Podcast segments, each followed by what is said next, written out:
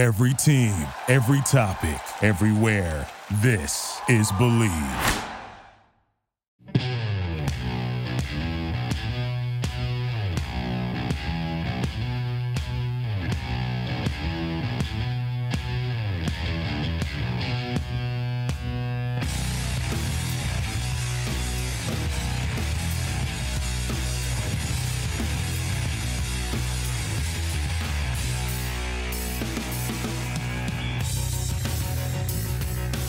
My health. How are you? Not too bad. Where are you at? Uh, in Baltimore? Yeah, I'm in Baltimore right now. Just got home from Tennessee. So Oh, really? What were you doing there? Rus- wrestling. It was um, Tennessee All Pro Wrestling. It out in Tennessee, it's like nothing. Nothing's wrong. I don't know. Like it, it's like nothing happened out there. Everything's very normal. Really like all the bars are open and everything. My brother just moved to Nashville. He says it's like like they don't even care. That's right. Yeah, yeah. I um I was in Bourbon Street Friday, and everything was open. There was thousands of people there. They don't care. that's that's nuts. Were there crowds? Like, do you guys actually have like a crowd? Yeah. Dude, it's Uh, like never happened. Yeah, I'm doing this Jerry Lawler show in a couple of weeks. I'll get into that on our thing, and that's they're expecting a couple thousand people at that. Really? Uh, nuts. Yeah. So, do you actually have like booked, uh, like bookings coming up for wrestling? Just like you know, here few and far in between because a lot of the sh- states are shut down. So um, I mean, I'm going to Tennessee a lot because they're completely open. West Virginia. Um, other than that, yeah, it's just you know, like you, you get what you can take right now. That, that's nuts. Like, how how many guys do they got like wrestling? Uh, twenty. Yeah, enough to fill the card. Yeah. the, the thing I kind of wanted to start with for you, kind of like your origins of wrestling growing up, uh, like what was your kind of inspiration to get into the squared circle? Like why why pick wrestling? Like did you have any other uh, ulterior motives that you kind of wanted to do before wrestling, or was that like your thing from the time you were a little kid? Like you wanted to be a professional wrestler? Yeah, that's exactly it. I wanted to be a wrestler my whole life. I can't remember not wanting to be a wrestler. I think I just wanted to be a wrestler since I thought about being anything. And um, yeah, I just always wanted to do it, always loved it, always enjoyed watching it. And uh, here I am, sitting here talking to fans all over the world. It's awesome. So like you literally like there was nothing else that you like wanted to. Was there ever a time like when you felt like maybe this isn't going to work out and you had to try something else? Well, before WWE, I worked with people with special needs. I did that for eight years, um, from the time I was uh, 25 until, well, 24 until uh, 30, 31, 32. I worked with people with special needs before then. I worked at like Burlington Coat Factory. I worked at a golf course. I, I did like, you know, whatever, but Right. I never inspired to be anything else. I like it's just weird, man. Like I, it's all I ever wanted to do. It's all I ever thought about, and it's all I ever like. I never, not. I didn't. I never thought I would ever not get to the point where I wasn't doing it for a living. I knew somehow, some way, I would do it for a living one day. Wow. So were there t- like obviously I'm I'm sure in like the indie scene there were tough goings like the, it was a grind I'm sure. Were there Oh, any moments where it was just like oh my god like I can't do this anymore I kind of need a break? Yeah, well, so before I got to WWE, I was doing it 14 years, and I would work a regular job during the week, and then on the weekends I would wrestle. So I was never home. I was only home at nights, um, on weekdays, and and like I'd be up for two hours and I'd go to sleep because I'd work two jobs. I'd work with uh, people with special needs, and I'd I'd work 40 hours at one job and 20 hours at another job Monday through Friday. So I'd work 60 hours a week. Then on Fridays, I would get off work and go wrestle and wrestle Saturdays. And Sunday was the only day I was home. like, oh my god.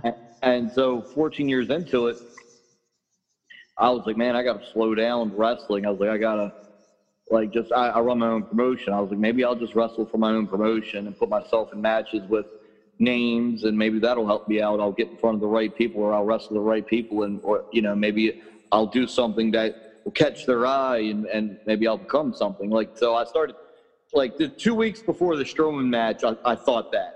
I was like, I need to slow down. I need to, you know, I'm, I was like, like I said, I was 31. Yeah. And I, I was like, I really need to like take a step back. And then two weeks later, I had the Strowman match and everything picked up. So Oh my god. So like you mentioned you're working two different jobs at that point in like the indie scene. Like are you like what's the diet like? Like I'm sure it can't be healthy, like being on the road all the time. Oh no, man! Like that's been my downfall in life. I just like to eat, so I, yep. I don't like to eat anything. Like if I didn't, I jog every morning and I walk every morning, exercise. If I didn't, I'd blow up uh, because I, I just I like to eat, man. I and I don't, you know the uh, pizza, donuts, chips, cookie, yeah. like all the bad stuff for you. But I, I, mean, I enjoy sushi and I enjoy protein bars. and I enjoy all that too. But I, you know, but I, I do diet. I, um, you know, I fast for 16 hours a day and only eat in an eight hour window just so I don't blow up. Right. And so, yeah, it was, I, I've never been on a strict diet where it's like I'm cutting this out of my, you know, eating habits. Uh, I, you know, so it, like, dude, like for me, you know, the average guy at WWE is probably 6'1", 220, and I'm 5'8". Right now I'm 5'8", 170, but, you know, when I started wrestling in 2002, I was 5'8", 125, 130. I was really skinny. And I don't, like, have the GQ look. I'm not lucky like that. Like, you, you know, you look a little GQ there, right? but uh, I appreciate it. But, but, like, you know, a Dolph Ziggler, a Randy Orton, or Seth Rollins, they're all, like, real, you know, good-looking dudes, G, like GQ. You can put them on a magazine. I don't – have that. Even like the cruiserweights, they all look like that. Or Mustafa Ali, you got, you got the. So yeah, I had a lot. Yeah, and I don't have a legacy. I don't. I didn't. Nobody in my family wrestled before me. I didn't go to the PC. I didn't go to NXT. I didn't. I wasn't a big name on the Indies. I had everything against me to make it um, to where I made it and, and do what I did. And and um, but I just always thought like the art form of professional wrestling is the best, most interesting art form in the world. And I always thought, man, if I could just tell stories and cut a good promo and sell, I'm small. If I could sell good, I'll say, I think I would have a chance if I just really get good at all that. Yeah. Were you, were there ever times where promoters kind of told you like this isn't going to work out? Like, was it? I mean, I'm sure it was like a constant struggle trying to get over that hump of you know, like you're not the typical you know like big guy that a promoter would want. Like, was it a hard time for you, kind of uh, gelling with promoters in that sense? Well, before WWE, so I would do like the smaller indies and do real well. You know, I had a good gimmick. I was pretty Jimmy, and I had a tag partner named Adam Ugly, and we were pretty ugly. Pretty Jimmy, Adam Ugly, pretty ugly. And it was a cool gimmick. And, you know, if we would come back to the same show, the people would remember us because our gimmick, and they would make noise, and they would, you know, we were heels. They would boo us, and we'd be intro. So we would try to take that to the bigger indies. Like I did a little bit of CZW back in the day, and we would try to take that gimmick there. And you know, and, and he wasn't. And Adam, my partner at the time, he wasn't real GQ either. Chub, chubby, real chubby at the time, and like short. And like, you know, we don't. We're not skinny, good-looking guys, so it, it's just like it, people looked at us like, man, these guys don't really have anything. Even though we had an awesome gimmick, and we could have took that anywhere, I think. But yeah, it was hard. Like promoters, I mean, dude, like, and I don't blame the promoters. Like, I, I mean, to me, if you have something special, the crowd will tell you because they'll react to you.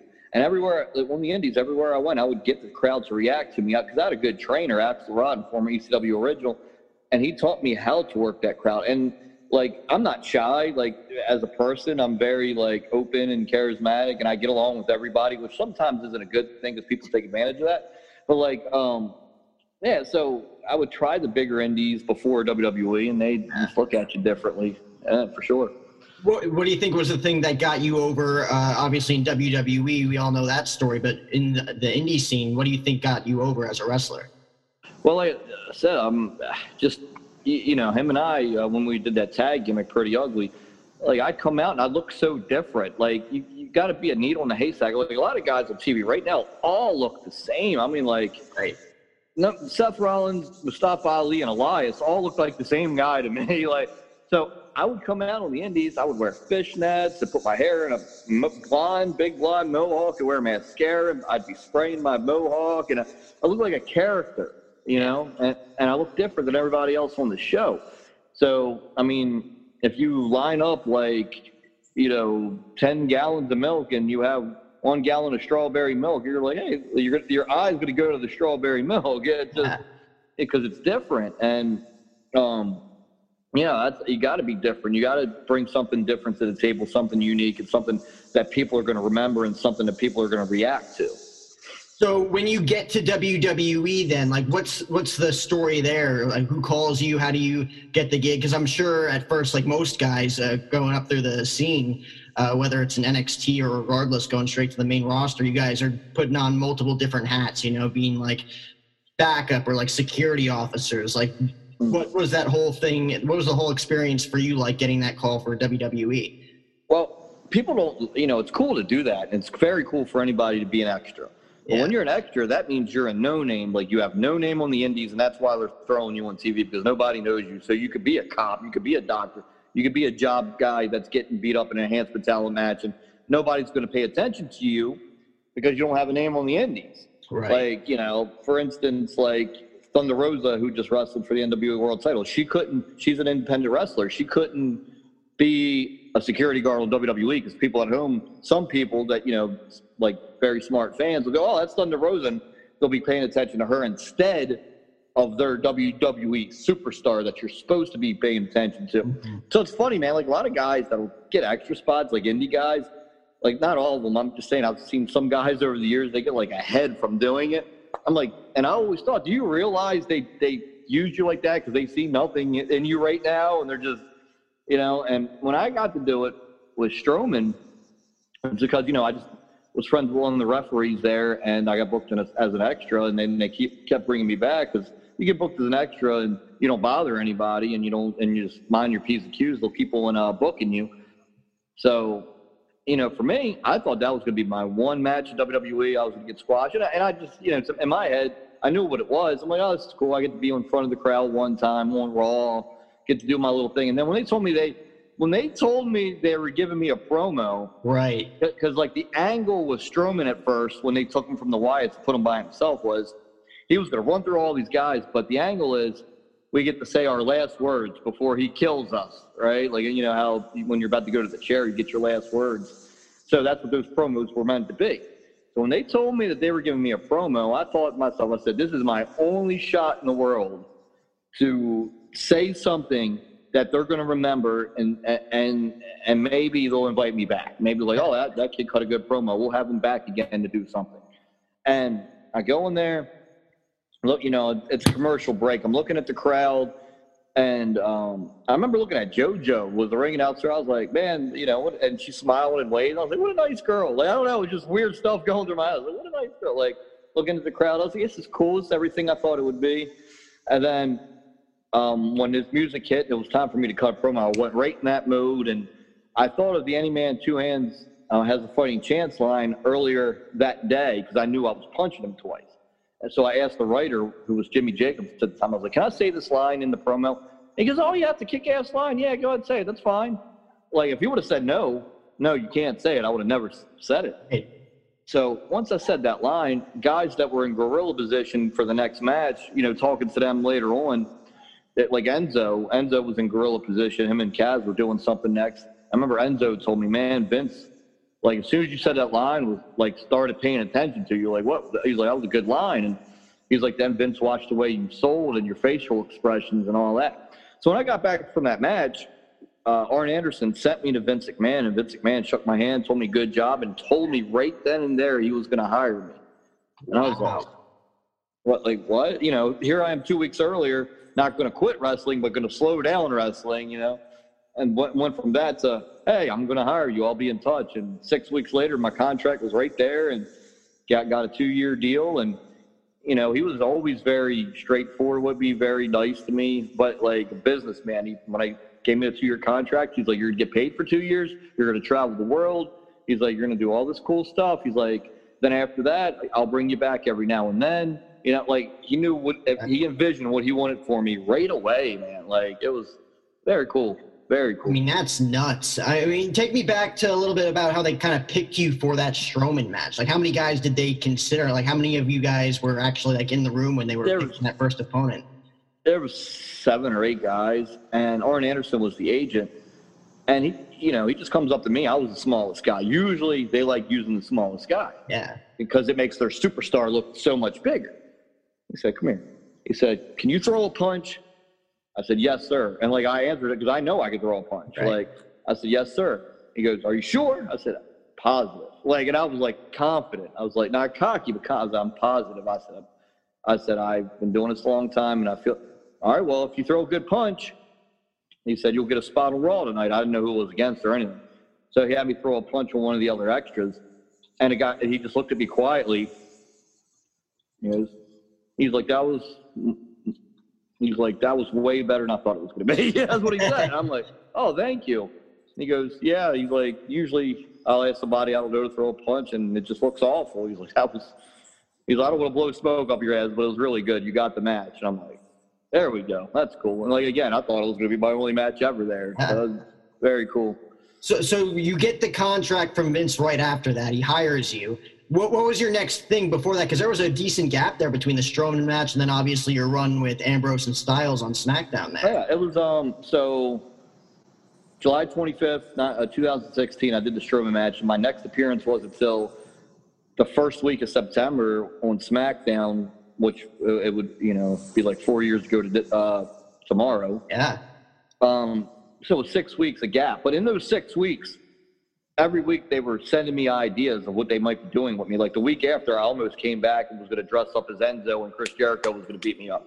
So they were like, "Yeah, it's too early to bring you back. Strowman just killed you. We can't have you come back the next week. It'll let make Strowman look weak," which I 100% agreed with. Right. And then SummerSlam came up, and they were like, "Hey, we might have you versus Heath Slater, and the winner gets a contract for SmackDown, and you're going to win, and nobody's going to see it coming." And then uh, Heath started getting over as a babyface, and they wanted me to be a babyface, so they squashed that because you, you know they're like, you know, nobody nobody gets anything out of this because they want to cheer you both, so nobody gets anything out of that. So I was, which I, I remember being so sad about that. I was like, man, I could have been on SummerSlam, and I'm I'm not, but I knew something was coming. And when they brought me into that SmackDown, they're like, yeah, we're going to advertise this match where AJ's looking for a partner. He can't find a partner, so Daniel Bryan makes you his partner, and you guys are going to face John Cena and Dean Ambrose. And then that was like we were supposed to actually have that match. Right. And um, then in the middle of the day, they're like, hey, hey, we, we, we came up with this thing where the Miz is going to attack you on the uh, stage and beat you up. And then he get, interjects himself in the match. And then, you know, you'll come back in a few weeks and you'll wrestle the Miz. I was like, oh, cool. That's, that, that's cool, you know. Um, I was like, the Miz uh, seems so easy to wrestle. He seems like it's, it's just an easy thing to do and it would be fun. I, I, I was like very comfortable knowing I was going to wrestle the Miz when I came back. And then when I came back, they're like, oh yeah, the stuff we are going to have you do with Miz, we're going to have you do with AJ Styles now. You're going to wrestle AJ. I didn't know until the day of that I was wrestling AJ Styles. And, I'm, and I have so much respect for AJ. I think he's just the absolute best wrestler in the world. So for the first time in years and years and years and years and years, I got very nervous. Yeah. I was like, what? AJ Styles, he's a WWE champion. He's the best wrestler in the world in my head. That's the sounds of Baltimore in the background. There it is. But uh, you know, the uh, ambulances or police cars or whatever. I don't live in a bad part, but you can hear it. Um, so yeah, so it's just it's crazy how man it, things change quickly there and rapidly. I mean, that whole because he's arguably, and you just said it yourself, one of the greatest wrestlers, if not the best wrestler in the world today. Did he kind of like take you under uh, his wing in a sense and just kind of calm you down? Because that's like Yeah, especially after our first match. After Yeah. our first match, he was like, "Hey man, you know, you don't have to be nervous in there with me. I'm going to take care of you." Because you know he could felt I was nervous, and we had the match a week week later for the WWE title, and um, which was cool because I pinned like you know Ambrose was the referee in the first match, and I pinned him because Ambrose counted fast, and knocked him out, and all that. You know, the real gimmick, you know, win. And then a week later, I remember wrestling him for the WWE title, which was my that was my dream. I had two dreams in wrestling: wrestle for WWE title and be on WrestleMania. So that was like goal one: wrestle for the WWE title. And when you're standing there, and I like it was so crazy to me. It was like a movie. I'm standing there, looking across the ring at the best wrestler in the world. The crowd's chanting my name, and the referee's raising the title as I'm looking at it. I'm like, what? So I wasn't nervous in that second match. I was having fun. Like I, because you know he had a nice talk with me. He calmed me down. And by the time we had, uh, and I won that match by disqualification because he wouldn't get off of me. Right. Uh, the referee counted to five or whatever. So uh, we had a third match for my contract for SmackDown, and that match was a good match. If you go back and watch the ladder match with him and I, like just such like I, by then I, I, I was feeling it. Like I was feel I was like having so much fun. I was so comfortable, and you know I'd been in there. Uh, you know, you act like you've been there before. So I'd been there before, and I you know I was doing house shows at that point and all that. So I was really comfortable. And man, it, like it was so much fun. And yeah, AJ was very good to me. You know, I, I I love him. If I text him right now, he'll text me back. He's a great guy for sure. So when they tell you for the first match that not only are you going to be facing the WWE champion AJ Styles, but you're actually going to pin him, you know, like in Rocky fashion, Ambrose gets involved. But the fact that they tell you you're going to be in a match with arguably the greatest wrestler today, and you're going to pin him, and then you're going to get a WWE title match the next week, like what? Or did you take them seriously? Like no, I thought they. I did. I thought they were joking. I was like, and I, I didn't. It's like, and AJ came up to me and told me what was going on. I thought he was joking. And it wasn't until we got around the ring and Arn Anderson had the script in his hand and he showed me. And I, and I saw that Ambrose was the referee and Ambrose was, you know, hitting his finish on him twice. And I was, I was like, oh, okay, now I get it. I was like, okay, that makes sense to me now. Because I at first I just thought they were kidding until I actually saw it with my own eyes. And, and like, I, I remember like walking around all day. I was like, I was like, am I in a coma? Like, what? You know, like, it's just weird, man. Like, you go from busting your ass for 14 years and doing like you know wrestling just like small places which i have so much respect for all those small places because i got to learn my craft you know you're wrestling at boys and girls clubs in delaware and you know you're like just stuff like that and you know and uh, just and now you're wrestling wwe champion at the pepsi center in, in denver colorado and wrestling and our first match was in san jose california where the sharks play san jose and it, it, it, was so surreal, especially at the time, man. Like now that it's been a you know a few years, and I get to look back at it, like I get to sit here and, and just you know relax and think about what actually transpired. It's very I, I think about it every day, every day. Was AJ really easy to work with in the ring, whether it was in a normal wrestling match or in the ladder match? Like, is it true that he, like, his reputation, he's just like the slickest, easiest wrestler to work with? Uh, oh, he's the best. Nobody can touch. I don't know if I'm a homer for him, but like I, you know, I watch wrestling all the time, and I, you know, I, I feel like I know it pretty well, being doing it 18 years, going on 19 years, and yeah, he's amazing. He's so good, so crisp. Everything makes sense. You know, he's agile, he's athletic, he, he's he's he's aggressive. He like he everything a wrestler should be. He he's like the total package, man. He's, he's, he's amazing.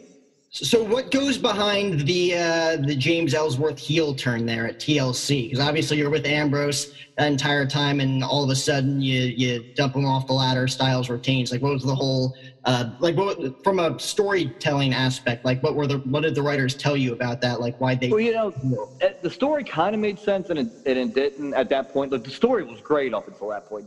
Yeah. I remember Ambrose and I both hate uh, Moxley. You know, John. We both hated that that was the finish because we were like, we feel like we could do more with him and I together after AJ.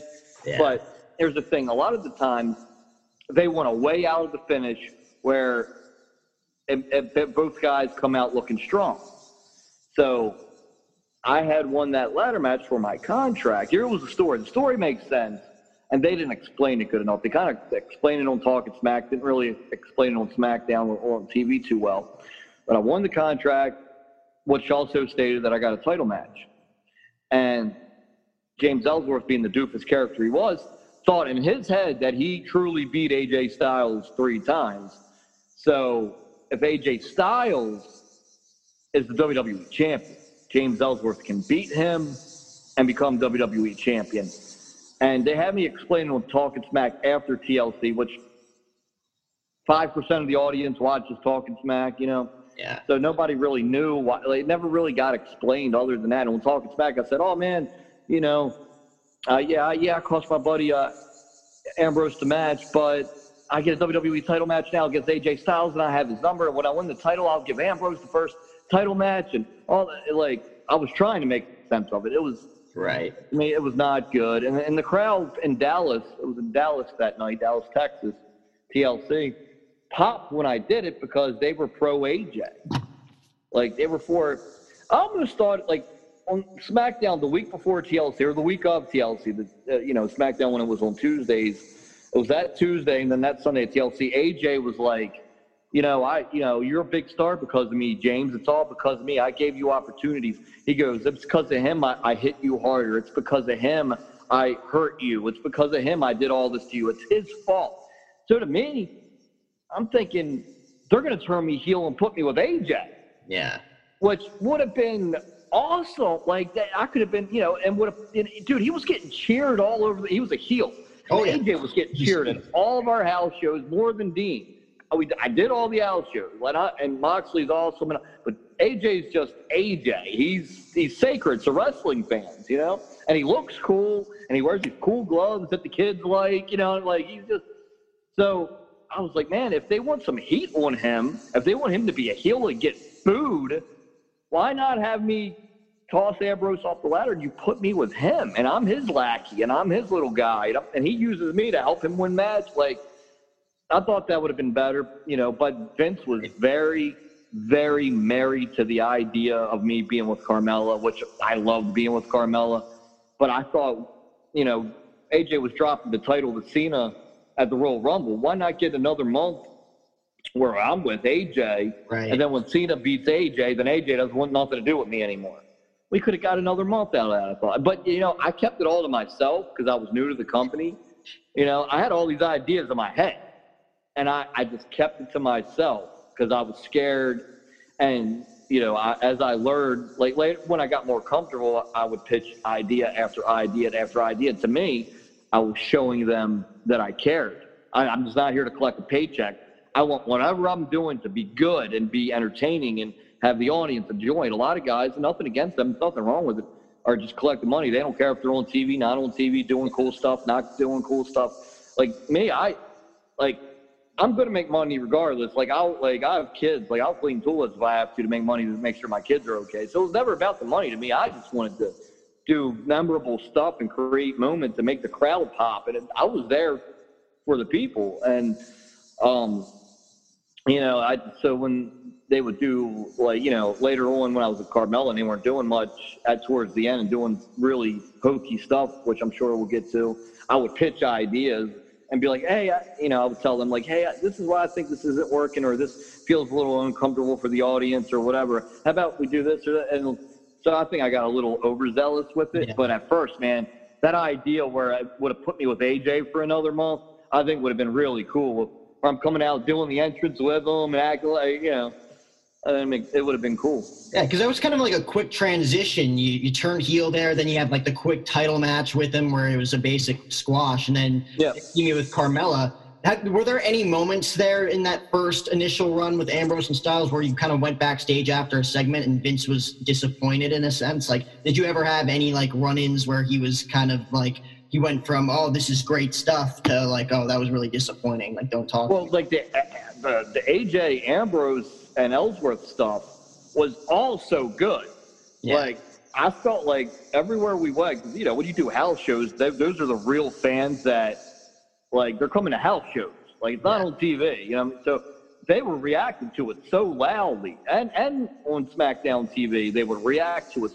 It was like really good stuff. So for me, AJ and Ed Mox and Ambrose, like it was hard to follow. Yeah. But the Carmella stuff did get good. It took a minute, and it, like you said, it was so crazy. He like squashed me on TV, and I was like Vince, like Carmella pitched the idea to put me with her because she wasn't doing anything. She was jobbing Nikki Bella and didn't have anything for her after that. And she went into Vince and had the idea of putting me with with her. And I like at the time I was the number one selling T-shirt and I'm this and that. So she had the idea of like, hey, like I act like I like him. You know, like yeah. you know, I, I dangle the carrot in his face and I use them to help me win matches, and the fans will be like, "She's just using you, leave her alone." But as time went on, man, I, like I became the heel. You know what I mean? Like, like, and that wasn't supposed to be it. She was supposed to be the heel. So Vince likes her a lot, and, and as well he should. She's awesome. She always looks great. She always has a great attitude. Um, so Vince Vince was married to that idea, and that's why and that's why it translated so quickly. It literally translated on the same show, like you said. I got squashed by AJ. He whooped my ass after the match. Like badly, where I'm like in a cast and like like these Styles clashed me off the stairs, all this stuff, and then the same I won the same show they did that uh, where she came up and was helping me. Yeah, and like it was that quick because Vince Vince loved that idea so much, and then at first, man, like the, the Royal Rumble was next, so they didn't have you know that's before they had a girls Royal Rumble, and they didn't have much for the girls. Yeah, but um, they so they did this thing where I'm trying to be in the Royal Rumble. I want to be in the Royal Rumble, um, and had me like do all the social media stuff. And then so I was in the Royal Rumble, and Carmella came out to the ring with me. So that's what we did on that show. Then in Elimination Chambers the following month, we sat in like a suite and watched the show, which was really cool. That's what I got paid to do: sit in the suite with Carmella and watch the show and eat popcorn. And I, Adasha, who's with um, All Elite Wrestling now, she was like interviewing us and I remember I grabbed the mic from her and I cut a heel promo on her and I did the mic drop and the crowd went, oh! And I remember Vince telling me at TV uh, that Tuesday that he loved that, how I dropped the mic. Yeah. So I thought I was going to do that on all my promos. And then they never let me do it again. I'm like, but Vince liked it. Like, what? It's just weird stuff, weird. We get to, um, then I, you know, after Elimination Chamber, I started helping her beat like enhancement talent, like extras. You know, she was beating like girls from the indies. I was helping her do that and that got old real quick. Yeah. And we had a meeting with Vince. It was me, Carmella, Vince, and Road Dog, and he's like, "We need to get some heat here. How do we get some heat?" And it's crazy. This is the first time I ever spoke up because I thought it was so insane that like, why are we asking this question? I go, um, I haven't helped her beat a girl in the main roster yet. As soon as I help her beat one of the main girls, I think we'll get some heat. So that night, she was supposed to lose to Becky on SmackDown. That's I, like I was supposed to get knocked off the apron. So Vince switched the finish to me helping her beat Becky. And when I helped her beat Becky, the whole place booed us. And we got to the back, and Vince was like, "There you go, that's heat, ha ha." And I'm thinking, I'm over with Vince now because I pitched for that to happen. I'm like, I do, I just got to help her. And then from there, I would help her just win matches here and there. And then you know, because we like um, we knew we were getting into money in the bank and that's when we got our major heat that really worked good for a while. Yeah, that was like a almost three week storyline. You grabbed the briefcase. Who who pitched that idea of you grabbing the briefcase? The women. Vince's idea. Vince. Wow. And I loved it, man. I loved it. Loved it. and uh, they really. That's where I think the ball started getting dropped because we had such good heat.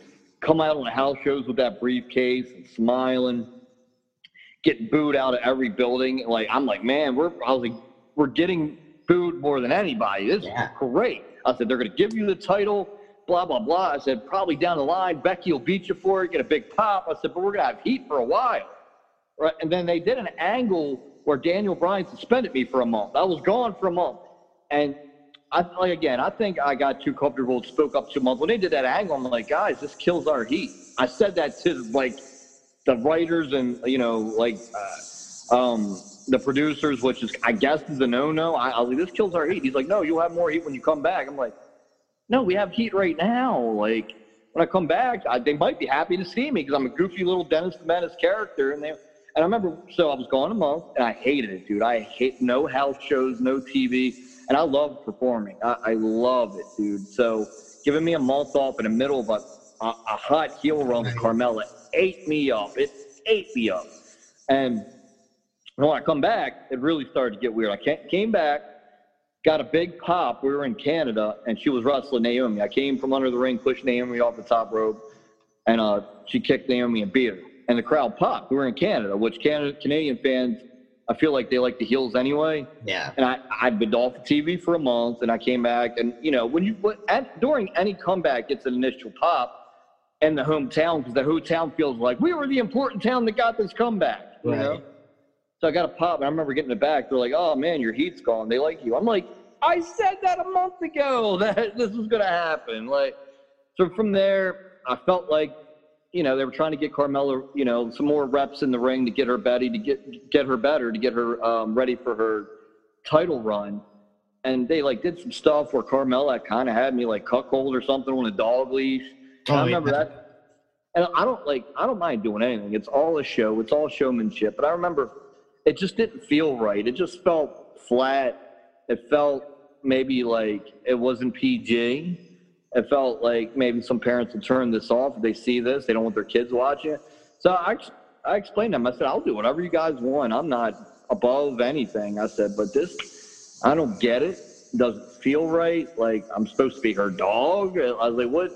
I was like, I'll do whatever you guys need me to do. I'm not complaining. I love it here. I'm making a lot of money. I'm living my dream. I'm traveling the world on your dime. I, I, I just want the stuff to be good though, and I don't yeah. feel like this is good. And I think they kind of like got mad at me. They didn't say anything. Nobody ever said they were mad at me or anything. They always told me, "Good job, good job, good job, good." Like always. So you know, and then for the next couple of weeks, we wouldn't even do that on TV. It barely ever made TV with the dog leash. And then out of nowhere, like the leash was gone, and they were like, "You're wrestling Becky tomorrow on SmackDown."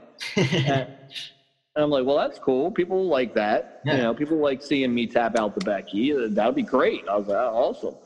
So they did that. Then once they had Carmella, that's Carmella like super kicked me after the match. I was like, whoa, I'm not going to be with her anymore. And I said, I don't. I feel like I feel like this is it for a while. Like I, you know, I had made all my money on the con the two year deal. I had made every dime. Yeah. And I felt like they're like this. They, they, I felt like they didn't know what to do with me right then and there because she had the the uh, uh, money in the bank contract. So what does she need me for, really? You know. So from then, you know, they got rid of me for a while, and the whole time she had the contract, I was gone, and she just really wasn't doing much. She cashed it in, beat Charlotte, had a pay per view match with Charlotte in May of 2018. If you go back and watch, it wasn't the best match. You know, it just they didn't click that night. It happens. And then um, I came back at money when, when, they let me go the first time. They, they told me you'll be back and sooner sooner than you think. They were like, just go ha- have fun on the Indies, make your money because you're going to make a lot of money on the Indies. You had a hell of a run here, which I did. I loved my run there. That that's first and most run. I mean, I got to beat the world champion. I got to be on WrestleMania with Carmella walking to the ring, taking a bump from Becky on WrestleMania. I got to be in the Royal Rumble, and I traveled the world on their dime. Like yeah. I hate seeing, I hate, hate, hate seeing wrestlers on Twitter or, or any social media complaining about WWE and what they did there or what, what their time was like there. And I'm, I'm like, yeah, it gets frustrating frustrating because every wrestler thinks they're the greatest wrestler in the world and they can be doing better. But at the same time, I would never say anything bad about them publicly. I, dude, I, I was traveling the world on their dime. I made so much money. I, I'm very blessed because of them. Like, it was it was great, and like I, I can't knock them. You know, I can't knock it. Like, so I don't get when people do it. I, I understand it gets frustrating. Any job gets frustrating, but just to knock them publicly like that, I'm you know, it's it's embarrassing to me. You know. Right. And um, so yeah, they brought me back. I did the Money in the Bank return, um, taking the Asuka mask off when she was facing Asuka um, in Chicago. That, that got a big pop, dude. I, I'll never forget that pop. It meant so much to me because I've been gone seven months and just to get that reaction like wow they they like this character they love to hate him they love to love him this is a good character you know and i was like i'll do this for life they just bring me back every now and then it's better to me to do it that way than if if james ellsworth is on tv every week it gets stale i'm just getting beat up every week i become just another guy that gets beat up yeah or i can come back like i did for that two months get carmella through Asuka you know, then it made sense because at SummerSlam she lost the title, and I, they did the thing where Paige fired me a few weeks before that, so I was going for that. So you know, which made sense. But yeah, man, like I hope to get back there and do some stuff soon, you know. And um, I, I, had a blast. I love it. And um, you know, the James Ellsworth character, I feel like if you go on five years, it pop back up, and people are going to know what it is. Oh yeah. And, and make a reaction to it. Did you like um, kind of? I guess you're the one unique guy, the only guy who who's really done it is go from you know wrestling to AJ Styles and Dean Ambrose and uh, the Cena in the ring as well in a tag team match to actually wrestling Becky Lynch and Asuka like and that obviously leads to the making of the intergender championship in the Indies. Did yeah. you enjoy that aspect more than actual like the, the the men's division? I enjoyed that the James Ellsworth character could do anything. He could yeah. wrestle for the world title or he can wrestle Asuka that's so like that's such a unique. That's called being like a you know a switch hitter. Like you you can bat left handed, you can bat right handed. Like uh, that was the unique thing about the character. You could put him in any situation and it would almost make sense. You know, I'm not I'm not a threat to the girls. Well, if you put me in there, nobody's going to be like, why are they putting this guy in the ring with the girls? they're going to go, oh, James Ellsworth's about to get his butt kicked by these girls. Or if I'm in there with the world champion, they're like, oh my God, would they have James Ellsworth win the title? Like they like I put like that character put people through such a mental roller coaster. But yeah, man, like I you know I hope in the near future there's a Royal Rumble appearance or maybe at Money in the Bank again or something. You know, you go through stuff and you got to take some time to to you know for people to understand that it's not real, and then you come back and I think it's it, it, it'd probably get a nice reaction uh, the next time it does. Like yeah. Obviously, I would love to be signed there for 10 years straight and make a lot of money.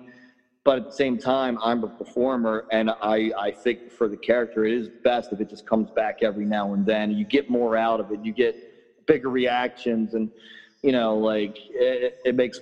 so I get that to a sense, and I, I hope they still feel that way. Yeah, we'll I mean the Rumble is probably the easiest time to do it. Did you enjoy that first Royal Rumble? Because you were only in there oh. for like a few seconds, right? It, well, I mean, not like I was. I was out there for a few minutes because I. Oh, okay, you didn't get in the ring, yeah. Yeah, yeah, I did. I did the entrance, and I was supposed to do that spot with Brock Lesnar. Which, I, man, like I wish it was. It made more awesome. sense. It was with Braun. It made more sense. Like they thought about it. They're like, it's more sense if he does it with Braun because him and Braun have the history.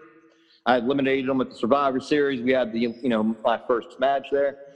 Um, I remember when I heard it was going to be against Brock. I was like, I don't give a crap how bad he beats the crap out of me. I was like, I, I get to be in there with Brock. I'm a big fan of Brock. But um, they switched to Braun, and I was like, oh yeah, that makes more sense. But I was like, so I, I went from I was nervous when I heard it was Brock, like that nervous came back. But then when I heard it was Braun, I was relaxed because yeah. I'd worked with Braun before. But yeah, man, that the Royal Rumble was in front of 54,000 people at the uh, at the Al- Alamodome in San Antonio, Texas, and that's where Shawn won his second title. And I remember, and Shawn's my favorite ever. So I remember, man, I was like, this is where Shawn won the title. This, and I got a big reaction when I came out. And if you go back and watch it, the re- I felt the reaction because it was a long run to the ring. And they were so loud when I came out that I felt it. I'm jumping up and down. I'm running. I'm hitting hands and doing all this. And Carmella's like behind me, like, and she couldn't even like catch up.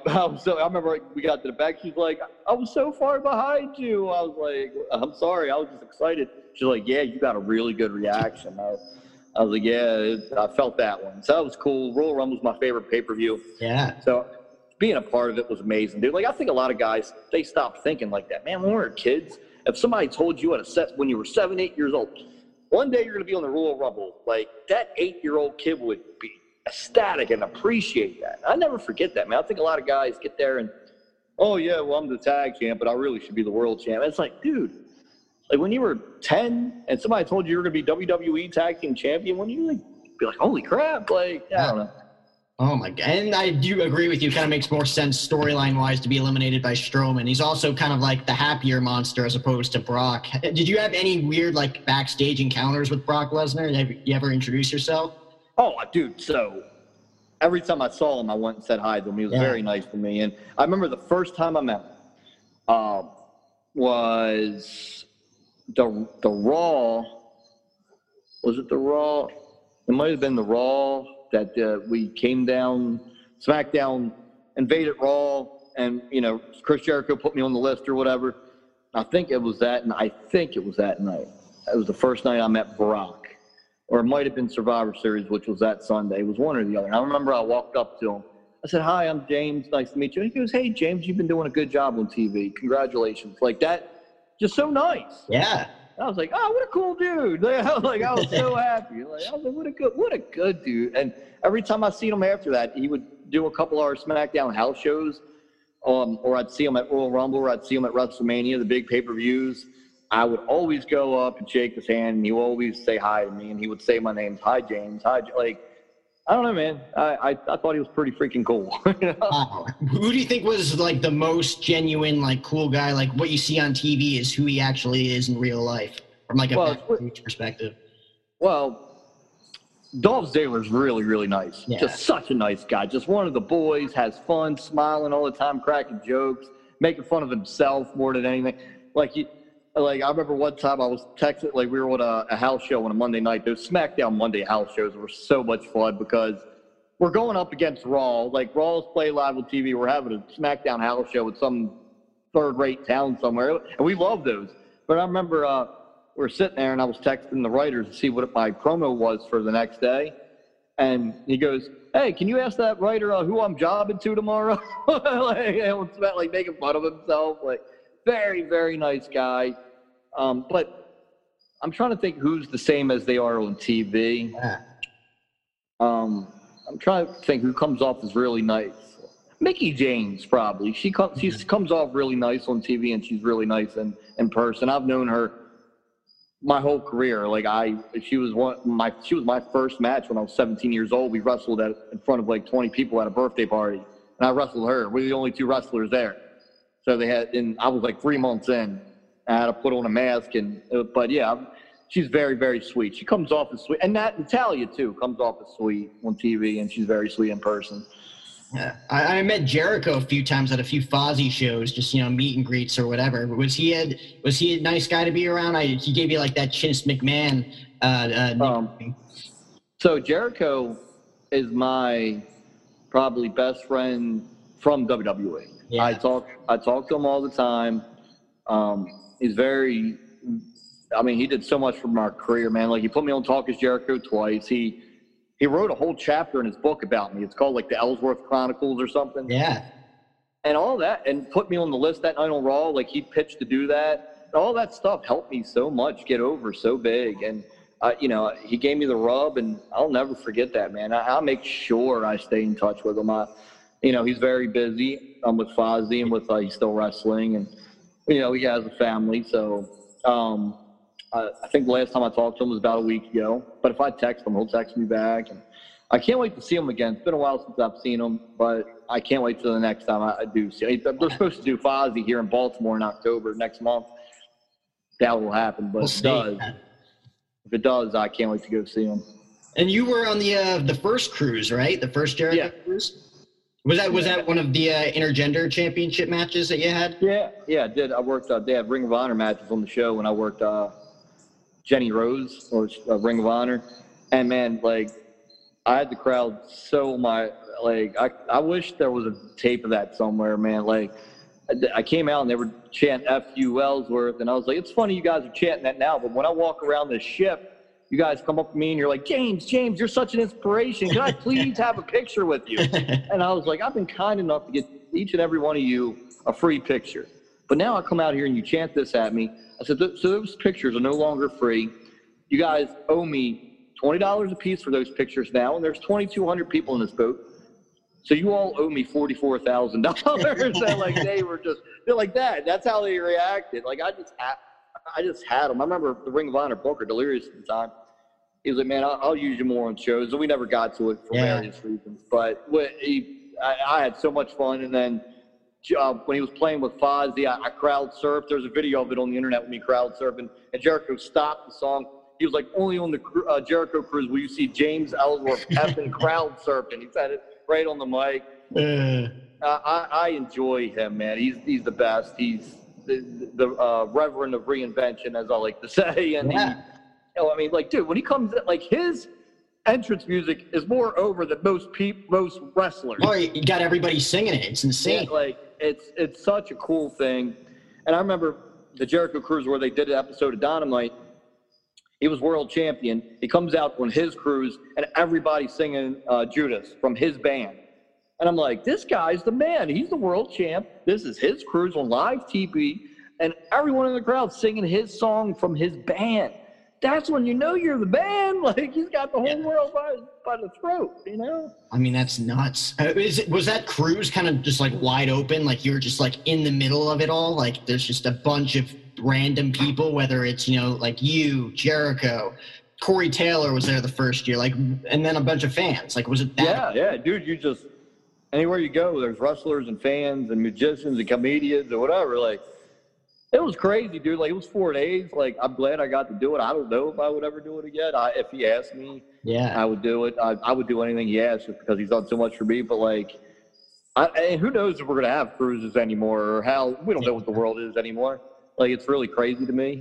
It's my whole opinion how the world is. I, I do wear a mask when it's required. When it's not required, I don't. That's just how I personally feel. Which, man, you can't say your feelings anymore. Like, Right, I know. but it just. Um, I do the requirements. I, you know, I don't break the law. I've never broken the law, and that's the truth of the matter. And and just, you know, it, it's it was a lot of fun the first cruise. I'm glad I did it. It would be a memory I'll cherish for the rest of my life. It was a lot of fun. And, you just said you just got back from Tennessee uh, doing one of your first events. Like, how how hard was it for you? Like, was it just like a complete culture shock? Like, totally out of work once this virus hit back in March? Dude, so you know, I, I try to adjust to any situation. So the virus hit, I'm like, all right, well, you know, because I'm usually wrestling once or twice a week and making making a good living. You know, like, like especially when I first got off TV bed, like I, I really did well, and I saved all my money. Like I already I already had a house before WWE that I bought. Um, you know, I've had the same car for 15 years. Whenever it dies, I'll buy a new car. But I don't really spend money like that. Like I don't need anything. I got my fiance, beautiful fiance, who I've known for nine years, and we've been dating three years. I have my two kids that live with me that I have from a previous relationship. The mom and I are still friends, and like so, I have everything I need. I don't really buy anything. But yeah, um, when the uh, pandemic first hit, I ran a show two weeks before that. Oh wow! And my prop, yeah, my prop, I made like a little over six thousand dollars profit in my pocket right then and there. So I'm like, all right, well that's a big chunk of money. I started thinking all this stuff in my head. I'm like, all right, I'm not gonna wrestle for a while. Who knows what the hell's gonna happen? I was like, and then I just started selling merchandise online. I I sold uh, those, I sell those women's money in the bank briefcase replicas, and I sign them and I put merch in them. And I sell them for two hundred dollars a pop, and I've sold like seventy of those. And I had this truck that um, uh, my dad and I last summer did like a little crab business with, and we made some money off of it. But dude, I, I just my heart's not into anything but wrestling. Right. So I, I like sold that truck and I made a fifty five hundred dollar profit off of that. So like I've been, you know, and uh, uh, back wrestling, you know, at least three times a month. I, I've I've been blessed. Going on, this will be the third month I've, I've wrestled three or four times. July, August, and September. I, so it's picked up. Um, but you don't know, like, I can't run my shows, dude. And when I run my shows, I do pretty well. I can't get in the state of Maryland. We're not allowed to do any of it. Yeah. So, um, sucks, dude. It, it's it's ridiculous because we're not like we can all go get the COVID test and get cleared, you know, and they won't yeah. let us. It, it's just weird. But I I've adjusted well. I, I have no complaints. I I, am I'm, I'm doing very well. Knock on wood. Hope continues. But man, at these what's it been? How many months has it been now? Six months. Six and counting. Yeah.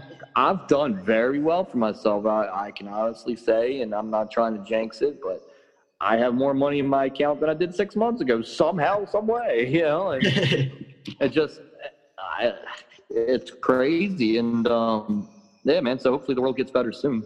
So, from a merchandising standpoint and trademarking, I guess, at the very beginning of that first WWE run, how quick was the whole chinless thing uh, uh, kind of manufactured? Oh, it, I think the first the first um, match they mentioned that with the Strowman. But dude, it's like they would call me all the chin names. I just thought it was hilarious, like because I know like when you get made fun of as a baby face, um, it gets you more over like you know people feel bad for you because they get sympathetic. Like oh man they talked about him like that. I hope he punches them in the mouth you know stuff. So i was always very aware of that dude. Like I, I, was i think i was more aware that i should have like they gave me credit for it first. Like dude i didn't go through the pc i didn't go through nxt and i wish i would have because you, you, get a job for a long time if you go through those places. Like oh, you, they have time and money invested in you so they're going to try to get the time and money back out of you. Me i was just something they a diamond in the rough that they caught you know, uh, in Pittsburgh, Pennsylvania, in an extra match, they were oh, we did a couple years out of this kid. And they did. And they made some money off me with the t shirts and action figures. All my merchandise sold well, the very little they made. And, you know, it, it, it worked out for everybody, man. Like I said, I have no regrets. I, you know, do I do I wish I was there for ten years? Hell yeah! But I get why I, I get why the character can't be on there every week. You, like hats off to the guys that are just get beat every week that are there to do jobs. You know that that's fine. I it's great living. Everybody has a role, and there's nothing wrong with that role. But like eh, like I said, I was gone seven months, came back, took the Asuka mask off, the place went nuts. To me, those memories last forever. Like I, 15 years from now, I'll be in a Walmart, and if I do nothing else in WWE, which I'm pretty sure I will, but and 15 years from now, if I do nothing else, I'll be in a Walmart somewhere shopping. Somebody goes, oh my God, you're James Ellsworth. I remember you when I was a kid. You, you super kicked AJ Styles and you took the money in the bank from the girls and like like memorable stuff. It's not how long you've been there. It's what did you do that's memorable. There's people that have been there 12, 13 years that people don't remember like, you know, what they did. Like, and that's just the nature of the beast. Uh, yeah. I mean, were there any backstage politics or, you know, like backstage heat in any of that sense? Or did people kind of like understand your role coming like right out of the gate, not having to go through NXT and all Most that? did. Most understood it that had been wrestling a long time and went through the indies. The ones that just went through NXT that didn't understand, it, they didn't get it at first, but now they get it because how can you not get an education being in WWE? Oh, yeah. So yeah, there there was some envy and jealousy at first, which I knew going in there was. I like I always knew wrestling really well because I had a good trainer. But every, yeah, I, I got along pretty much everybody. Obviously, like at any job, you don't like there's there's one or two people you don't like. You know what I mean? Like that's at any job. But I mostly loved everybody and got along with everybody and had and, and had a great time. And I and I miss a lot of them. Yeah. Do, do you have any like specific like storylines that you've thought of in your head from a creative standpoint that you'd want to do if you ever got the call back? Oh man, like the twenty four seven title would be perfect. Oh, perfect. yeah. Like just man, like you know how um, R-Truth is fooling around with Zawa and the ninjas. Yeah. What if one of the ninjas pinned one of them out of nowhere, runs up the ramp, and they're like, "What the heck? What the heck?" And I take off the ninja mask, and it's me. I think people would lose their mind. Another huge man. pop, yeah.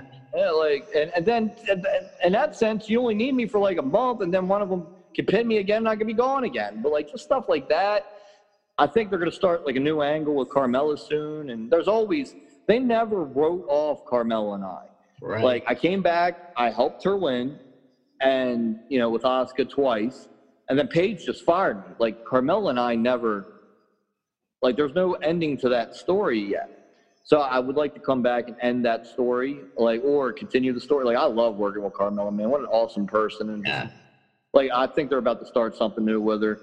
But um, I, anytime I come back, or I mean, if AJ's there, there's always a chance to come back and do something with AJ, revisit that, or revisit Strowman. Any any of the nostalgia, you know, like, is there. But like something new would be the 24 seven thing, or or maybe try to come back and be with another one of the girls or you know just um, there's there's a lot you can do with the character. It really is. It's it's a unique character that doesn't get see it comes around every so often a unique character like that. Right. well the, the last thing i wanted to talk to you about and i don't want to take too much of your time it's looking like it's getting pretty dark on the east coast. Oh yeah you can't see me probably but I wanted to uh, talk about kind of your relationship with Gillberg because you were his mm-hmm. retirement match. I mean, uh, how long have you known Gillberg? My my whole life, man. I, wow. I met him one. Yeah, like I. So he was friends with my uncle when they were teenagers, and he knew my mom and dad. My and my uh, the, yeah, the uncle he was friends with was my mom's brother. But anyway, uh, the story I, have told it a million times on podcasts. I'll tell it here. When I was nine years old in the fifth grade, I saw Duane on TV on Raw jobbing to Owen Hart, and then the next day he was at my my elementary school changing a light bulb on a ladder, and I was like, "That's that's Duane Gill. I saw him last night on TV." And I go, "Mr. Duane, Mr. Duane, ain't you like a big celebrity wrestling star? Why are you here working at my school?" And he told me at nine years old, he's like, "Yo, you'll understand one day." Yep. Man, and boy did I, because he was just an enhancement talent making 200 bucks for that match. You know, he needed a regular job. Wow. So, yeah, he's no, but we're good friends, man. We talk weekly basis and we do signings together. And uh, he, he had a great run in WWE. I had a great run in WWE. We're both characters people will never forget. Oh yeah. But like Santino Marella, man, like he was gone five, six years. We came back um, at the girls' Royal Rumble. I can do stuff like that, you oh, know. So, and I'm, dude, and I'm thinking when I get my 40s, I'd really like a run as like a Jimmy Hart, uh, Jim Cornette, Bobby Heenan style manager. That's my next goal in wrestling, is is to be like that, like that mouthpiece for somebody and get some major heat, and you know, and I want to do it with WWE. I love WWE. That's my home. Uh, that's where I want to work. I, anywhere else, i would love to work anywhere, but WWE is where I, I wanted to be when I was a kid It's one of, and even though I got there, I'm going to go back there. It's that's my that's James Ellsworth's home. Right. And on that topic of being like a mouthpiece, you said you wanted to be like a Jimmy Hart or, uh, you know, just like a, a, manager type. Like, would you even consider starting your own? Because you have a bunch of connections in the wrestling business to talk to him. You mentioned you're going to talk to Jerry Lawler pretty soon. Like, would you even consider starting your own podcast down the road? Well, I had a podcast for a while. It was called the Dougcast, and I had some great guests. I had Chris Jericho on there, Teddy Long, Ryback, um, to name a few. Eric Bischoff was on there.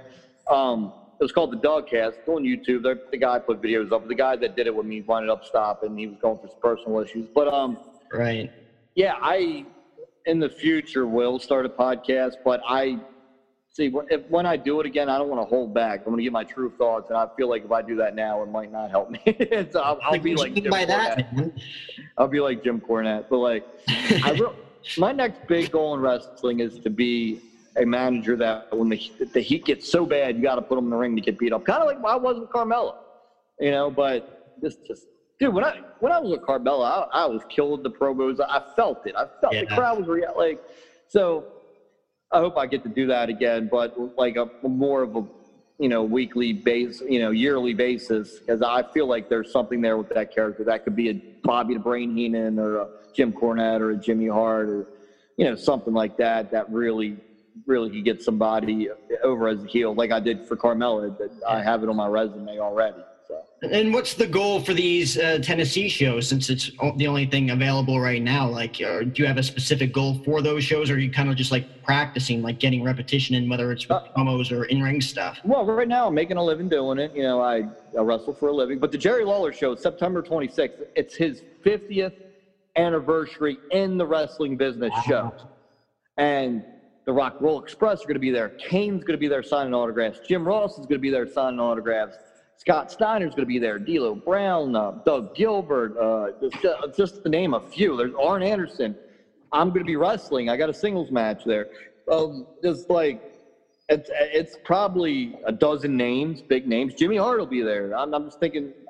If you go Jerry Lawler's Twitter, you'll see the poster, and it, we're celebrating 50 years of the King in wrestling. And Jerry's one of my my top three favorites ever: Jerry Lawler, Chris Jericho, and Shawn Michaels. Wow. So yeah, and um, but yeah, so that's going to be a big show. It's in a five thousand seat ballpark. They're allowed to do half capacity, so they are expecting the twenty five hundred people. Wow. So I'm I'm going to assume Jerry Lawler. It's going to be close to Memphis, right? Yep, yep. It's in Jackson, Tennessee, which is like 40 minutes from Memphis. Nice. September 26th. James, thank you so much for taking time out of your day the last hour to talk to me. I'll let you get inside. I feel like the mosquitoes are going to get you. Oh, they are getting me. They're yeah. you hear them in the background. They've been tearing my yeah. ankles up the whole time. Yeah, I'm from Jersey. I understand it, man. What part of Jersey? Uh, Morristown. Morristown. Okay, so you're probably like two and a half hours from. Right. Yeah, it's not that bad of a drive. I have a friend from uh, Frederick, Maryland. Oh, nice. Yeah, from here to Frederick's an hour. But yeah, dude, next time I'm in Jersey at Indie Show, come check it out. Oh, I'll, I'll check it out, man. I'll send you an email. Thanks so much again, man. All right. Thank you, brother. Take care. God bless. I'm so bummed. I forgot to get my girl tickets for the show tomorrow, and now it's sold out. It's her freaking birthday. Oh, dude. She's totally gonna break up with you. She's definitely gonna break up with me. Should've used TickPick. Wait, what'd you say? TickPick. Look. Oh, whoa, whoa, whoa. What? There are no hidden fees. What you guys think I said? Oh, TickPick. I thought you said TickPick. No hidden fees. Download today. Thank you for listening to Bleav. You can show support to your host by subscribing to the show and giving us a five star rating on your preferred platform. Check us out at Bleav.com and search for B L E A V on YouTube.